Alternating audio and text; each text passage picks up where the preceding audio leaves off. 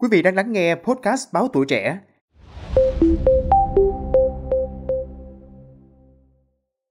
Thưa quý vị thính giả, cuối năm, thời tiết thay đổi, trời lạnh đột ngột. Đây là mối nguy hàng đầu với người cao tuổi có tiền sử tăng huyết áp, dễ dẫn đến tai biến, đột quỵ, tử vong.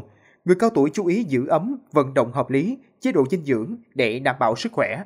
Cạnh đó, nhiều trường hợp đốt than sưởi ấm trong phòng đóng kín dẫn đến bị ngộ độc khí CO phải nhập viện cấp cứu. Người dân cần làm gì để phòng bệnh, bảo vệ sức khỏe mùa lạnh? Hãy cùng lắng nghe trong số podcast ngày hôm nay nhé.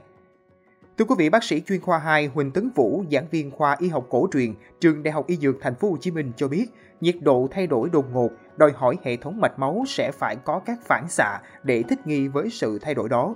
Khi mạch máu co lại, tuyến thượng thận sẽ tăng tiết catecholamine trong máu dẫn đến co mạch ngoại vi, co mạch gây tăng huyết áp, sức cản ngoại vi tăng cao gây đứt vỡ mạch máu não sẽ dẫn đến xuất huyết não, đột quỵ và nguy cơ tử vong cao.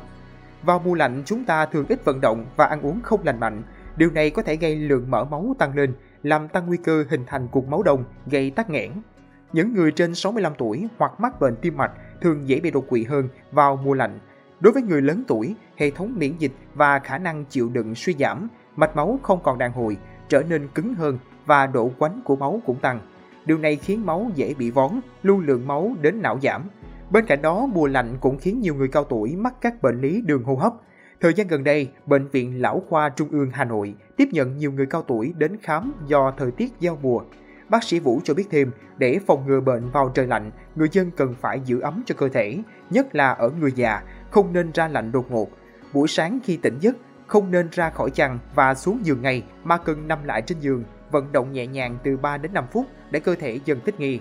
Mùa đông nên giữ nhiệt độ trong nhà thấp nhất là từ 16 đến 18 độ C, thường xuyên uống một ly nước ấm trước khi ngủ và dùng các thực phẩm, đồ uống ấm có thể giúp tăng năng lượng, đồng thời giúp giữ ấm cho cơ thể.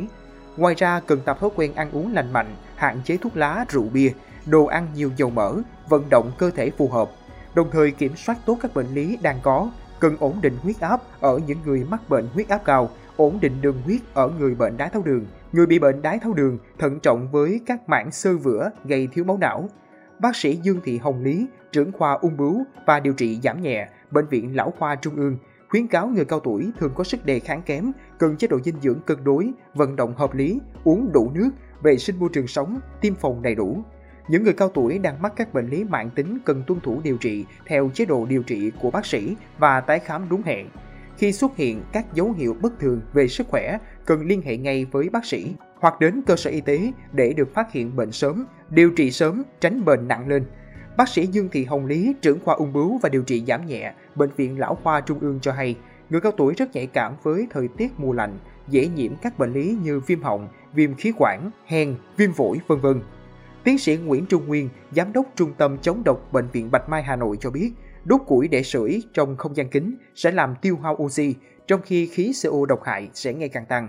Phản ứng đốt cháy trong điều kiện thiếu oxy sẽ hình thành CO ngày càng nhiều. Hai tác động đồng thời này là nguy cơ khiến cho những người trong phòng kính nhanh chóng rơi vào cái chết êm dịu. Đặc tính của khí CO không màu, không mùi nên rất khó phát hiện. Khi hít phải CO sẽ nhanh chóng ngấm vào máu và cướp mất oxy trong máu, làm nạn nhân đau đầu, chóng mặt, hoa mắt, thấy yếu, buồn nôn, đau ngực. Khi hít phải lượng lớn khí CO có thể bất tỉnh và tử vong rất nhanh, đặc biệt ở phụ nữ mang thai, trẻ nhỏ, người già mắc bệnh tim, phổi mạng tính. Bác sĩ Nguyên khuyến cáo người dân trong điều kiện thời tiết lạnh rét, mùa đông tuyệt đối không được sưởi than củi và đóng kín cửa trong nhà. Quý vị nghĩ sao về những thông tin trên? Hãy để lại ý kiến của mình bằng cách bình luận bên dưới nhé. Cảm ơn quý vị thính giả đã lắng nghe số podcast ngày hôm nay. Đừng quên theo dõi để tiếp tục đồng hành cùng với podcast Báo Tuổi Trẻ trong những số lần sau.